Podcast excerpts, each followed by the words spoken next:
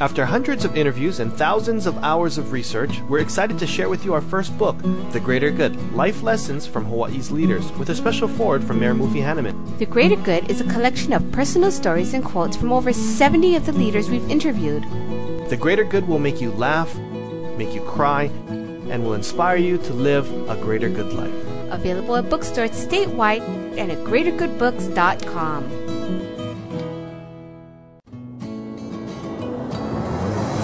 Welcome to Greater Good Radio Hawaii, where leaders inspire leaders. Greater Good Radio Hawaii is dedicated to social entrepreneurship. I'm your host, Evan Leong, and with me is my co host, Carrie Leong. Thank you, Evan. Today's guest is Duane Kurisu, one of Hawaii's greatest success stories. Duane started his career in commercial real estate, and his firm Kurisu and Fergus developed and managed many real estate projects. He is the owner of this radio station, ESPN 1420, Hawaii Business Magazine, Honolulu Magazine, and Watermark Publishing. Please welcome to Greater Good Radio, Duane Kurisu. Welcome to our show, Duane. Oh, thank you for inviting me. You're originally from the plantation community in the Big Island. Can you tell Yes. us how you got your business start? Well, I um, went to the University of Hawaii, and just coming here to Manoa was a, a big challenge by itself. Moving here, I just seeing two cars going in the same direction was trauma for me. So, coming to Honolulu was a, was a big challenge, and coming from a plantation community where you know everybody, you knew the shopkeeper, it was a great way of growing up. Y- your question was you wanted to know How did you get your business oh, start? Oh, how, how got my business start? Well, I, I started working for American Security Bank after graduating from the University of Hawaii. And then out of the bank, I got recruited by Ron Petty, who just broke up his partnership with Jay Scheidler. And um, I got elevated to his number two person. I worked with him for about seven years. And then I went on to open up my own company with uh, somebody that I worked with, Mike Fergus. And, That- and Is that in your late 20s then? You went off on your own? I was uh, 29. Okay. Yeah. And uh, well, I didn't have anything to start off with, and neither neither did my partner Mike. So we basically came across this building after you know windsurfing all day. Maybe we had one or two beers too many to drink, but then I he gave me the challenge of buying this building, and and basically we put it under contract. And our my job was to convince the bank that both Mike and I could could do for ourselves what we did for the companies that we worked for. And basically, we we did convince the bank, and they loaned us the money that we needed for this project, and that was the beginning of um, our building our, our real estate portfolio. And you guys didn't have any collateral to put up or. Well, we used the property as collateral. Yeah. Huh. And then, so what happened from that? That was one project. You guys built up the building, and then what did you do? You sold it off, or you still have it? Well, we were born and raised to be cash flow investors. So that property was a cash flow type property, and, and we, we kept it for a long period of time. In the meantime, we, we went and bought another piece of property, and then another and another. It, it was all based upon cash flows. You know, like like Mike and I would say, we put our heads down and we really worked hard and one year later we looked up and we dis- and we we realized how many properties we had amassed i mean it, we we we never really kept count You mean just after your first year? well after the first year and mm-hmm. yeah after the first year yeah So when did you start doing other businesses besides real estate? You, didn't- you didn't think, "Oh, I just want to go real estate and. And- I and concentrate it was, completely it on was about that? three years after we started and so we started in 1985 and in 1988 and 89 there started to be this whole mergers and acquisition trend across the united states. And it was um, and people were buying companies and breaking them up breaking up companies. And we decided well and it, it started it came to hawaii on a significantly smaller scale.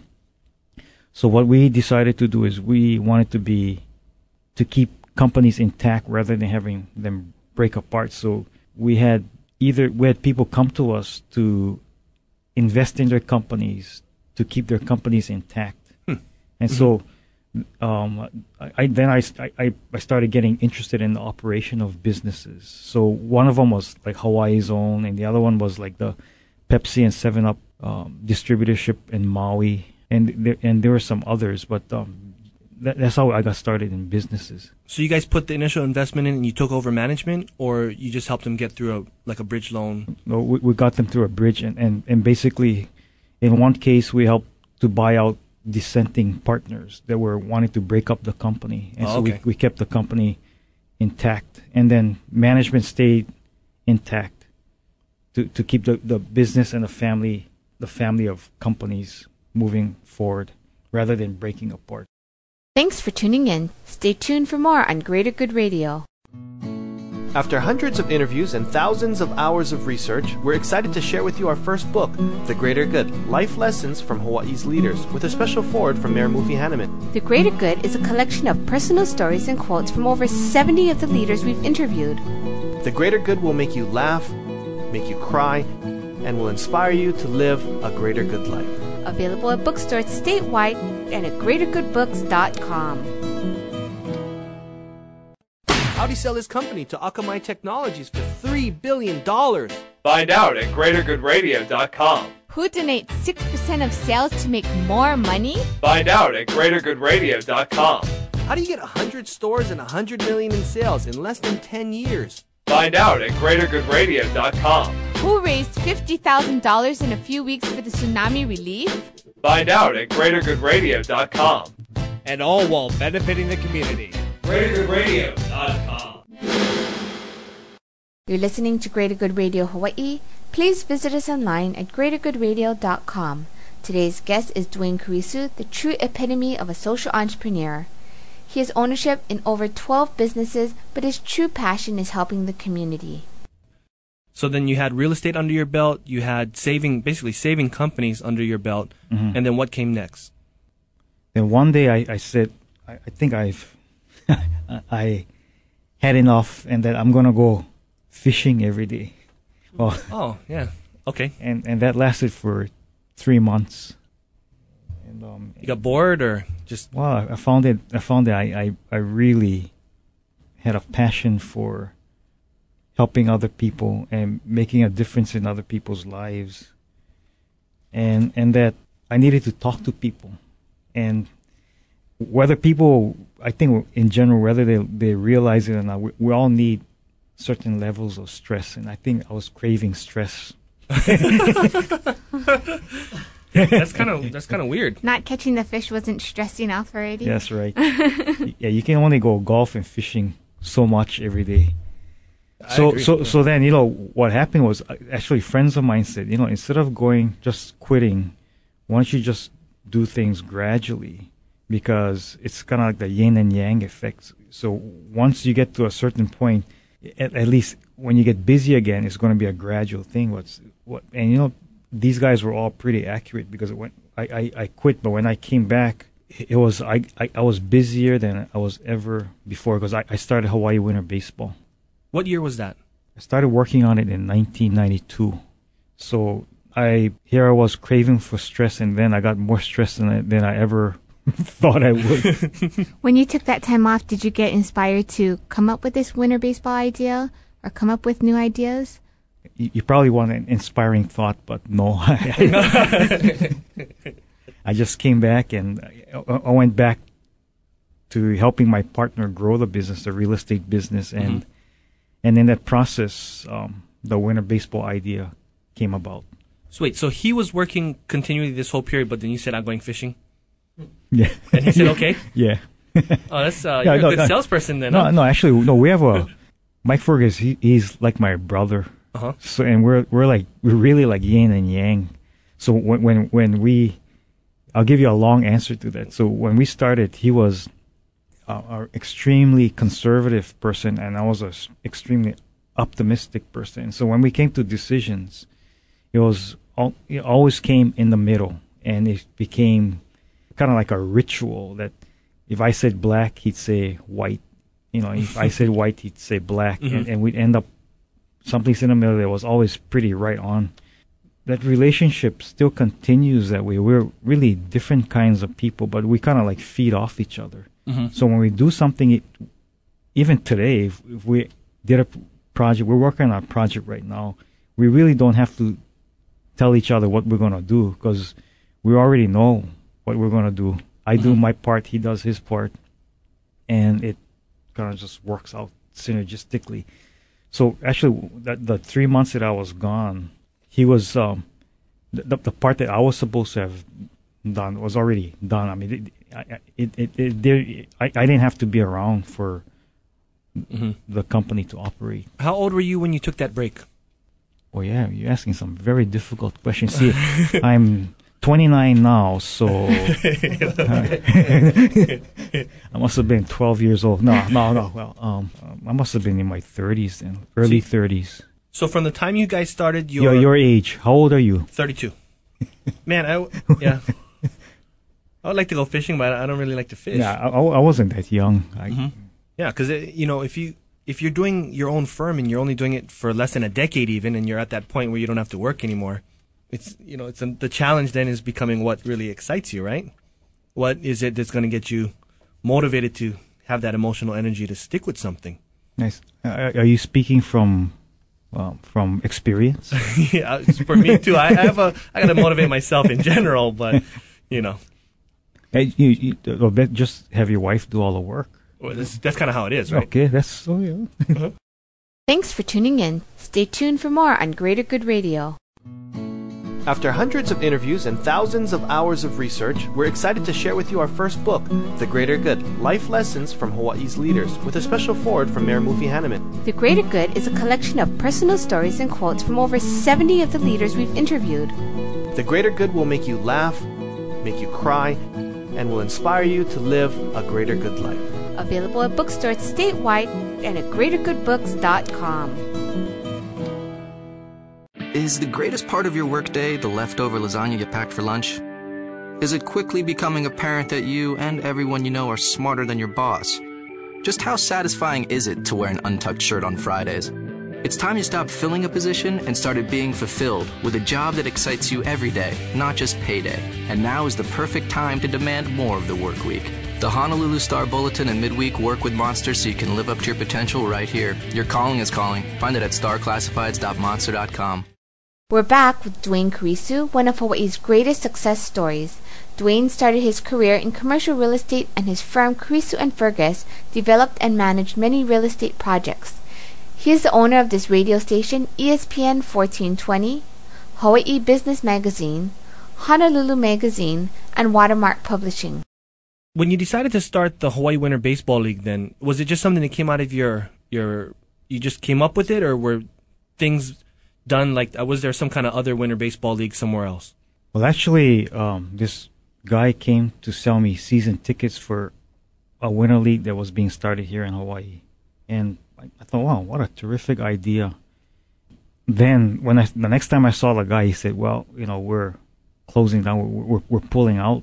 Mm-hmm. and so I, I, I went and I, uh, I got to see the, the president of that company, and, and they were winding down, and and like, basically, they had a concept that involved U.S. players, and so my feeling was that baseball really is a global sport, and and it really should be an international sport. So I I, I, I basically, some people say I, you know I basically bought that idea kept the league going. I kept the president here, and we took it to become an international baseball league, the first truly, true professional international baseball league of its kind in the world. Mhm. And um, yeah, that's how we started. It it was the most difficult thing that I've ever tried to accomplish, but at the same time, it was the most satisfying. Can you give an example? Well, when I asked people for help, very few people came forward and, and, and wanted could help because there was nothing like it existing at that time. And when I went to talk to certain people on the mainland who had professional baseball leagues, they said, "Well, you know, you've got to start from ground zero because there's there's nothing you really can put your your feet in." So there are times when I was I was gonna I was thinking to myself, you know, it really isn't worth it. Maybe I should just throw in the towel. Maybe it's the big come growing up um, on the Big Island being hard headed.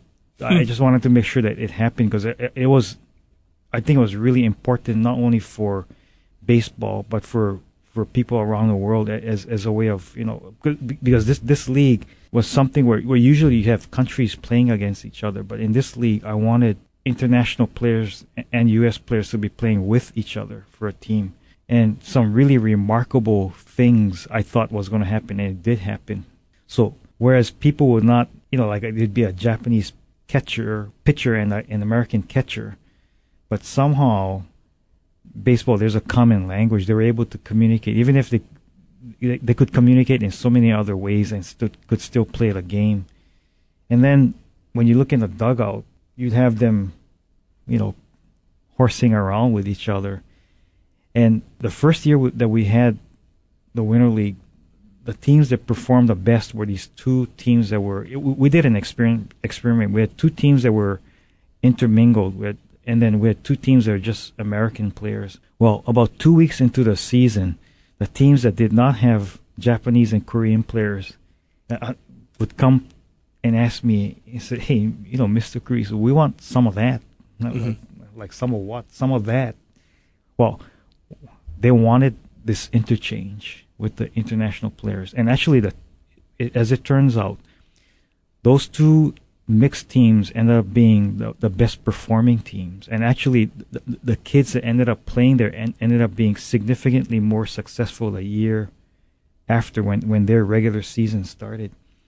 And and I think my theory is that because they had the players had to try harder to communicate with each other and try harder to get along with each other. Their, their performance actually went beyond what even they expected. Mm-hmm. But then, even if you if you think about Hawaii Winter Baseball League, and then you're bringing that back, right? Yes. Soon. That didn't that lead into the San Francisco Giants? Yes, it did. Like I previously mentioned, it's the only kind of league of its kind. It, so we have, in in contrast to any other thing other than Major League Baseball. Hawaii Winter Baseball was the only non Major League Baseball entity that reported to the to the commissioner's offices of Major League Baseball, and so we had a direct relationship with all 30 Major League teams and front offices. And the same went with Japan, a relationship with all 12 Japanese front offices and Major League teams. Well, when I went traveling for it, for business purposes to different cities. If they happened to have a major league team, whether it was in Japan or on the mainland, I would make it a point to go and visit. And so eh, on this particular visit, when I went to see Peter Magowan at at the Giants office at which was at that time at the Candlestick Park, it was like seeing an old lost brother. We just immediately hit it off. We, I mean, the, we had terrific rapport talked about a lot of different things. And as I was ready to leave, he asked me, Duane, would you like to join us and be a partner? I was so thrilled, and I wanted to say yes right then and there, but uh, I figured, you know, I gotta act cool, right? so, so, I said thank you, and let me think about it all the way. I couldn't wait to get back home because I was, I wanted to make a call to Peter to tell him, yes, I'm, I'm in. You know? mm-hmm. That was the longest trip of your life. Yeah.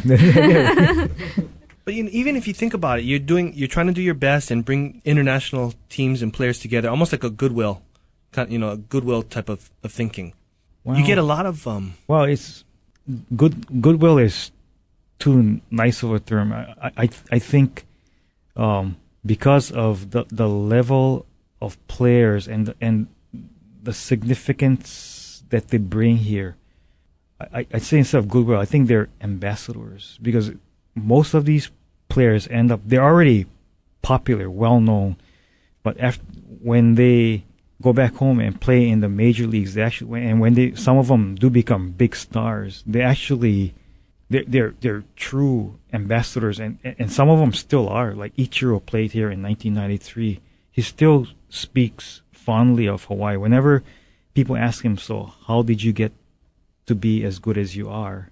It's been uh, people tell me they've seen it in Japan, in Seattle. I, when I was in Washington D.C. once, I saw it in in the Washington Post that he said because he played it know, for Hawaii Winter Baseball. so one of the things I can I can tell you is so in in, in thinking about making a difference in other people's lives with Hawaii Winter Baseball, there are a lot of examples there. But just in we, we experimented with uh, with a bunch of different things. So in one promotion, for example, I figure well, this was the beginning of December. It was holidays, and I, I know people. Some people would feel guilty. Why am I here sitting down watching a baseball game when I should be help you know helping some charity or I should be Christmas shopping. So one promotion was, well, you have a packet.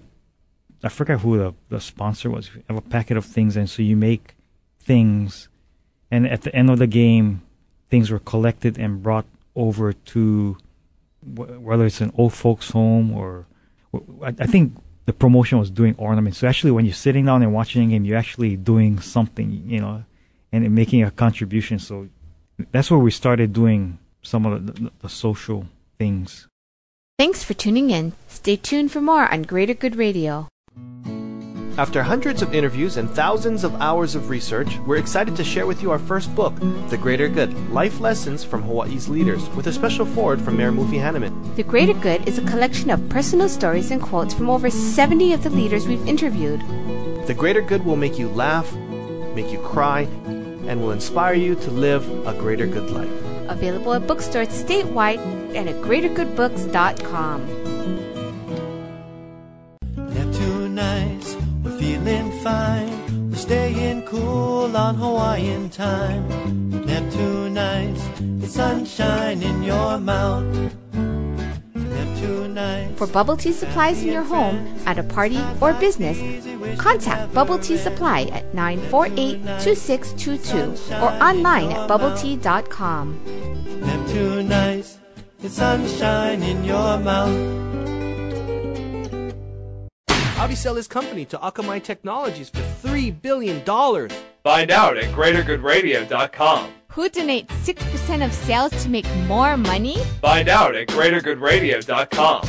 How do you get 100 stores and 100 million in sales in less than 10 years? Find out at greatergoodradio.com. Who raised $50,000 in a few weeks for the tsunami relief? Find out at greatergoodradio.com. And all while benefiting the community. greatergoodradio.com. You're listening to Greater Good Radio Hawaii. Please visit us online at greatergoodradio.com. Today's guest is Duane Kurisu, the true epitome of a social entrepreneur. He has ownership in over 12 businesses, but his true passion is helping the community. It's almost like using leverage, right? Because you have a bunch of people sitting there, and then they can make things for you while they're there. They paid a ticket too, That's right. and then you take their, you know, what they made and and you give it away, there we go.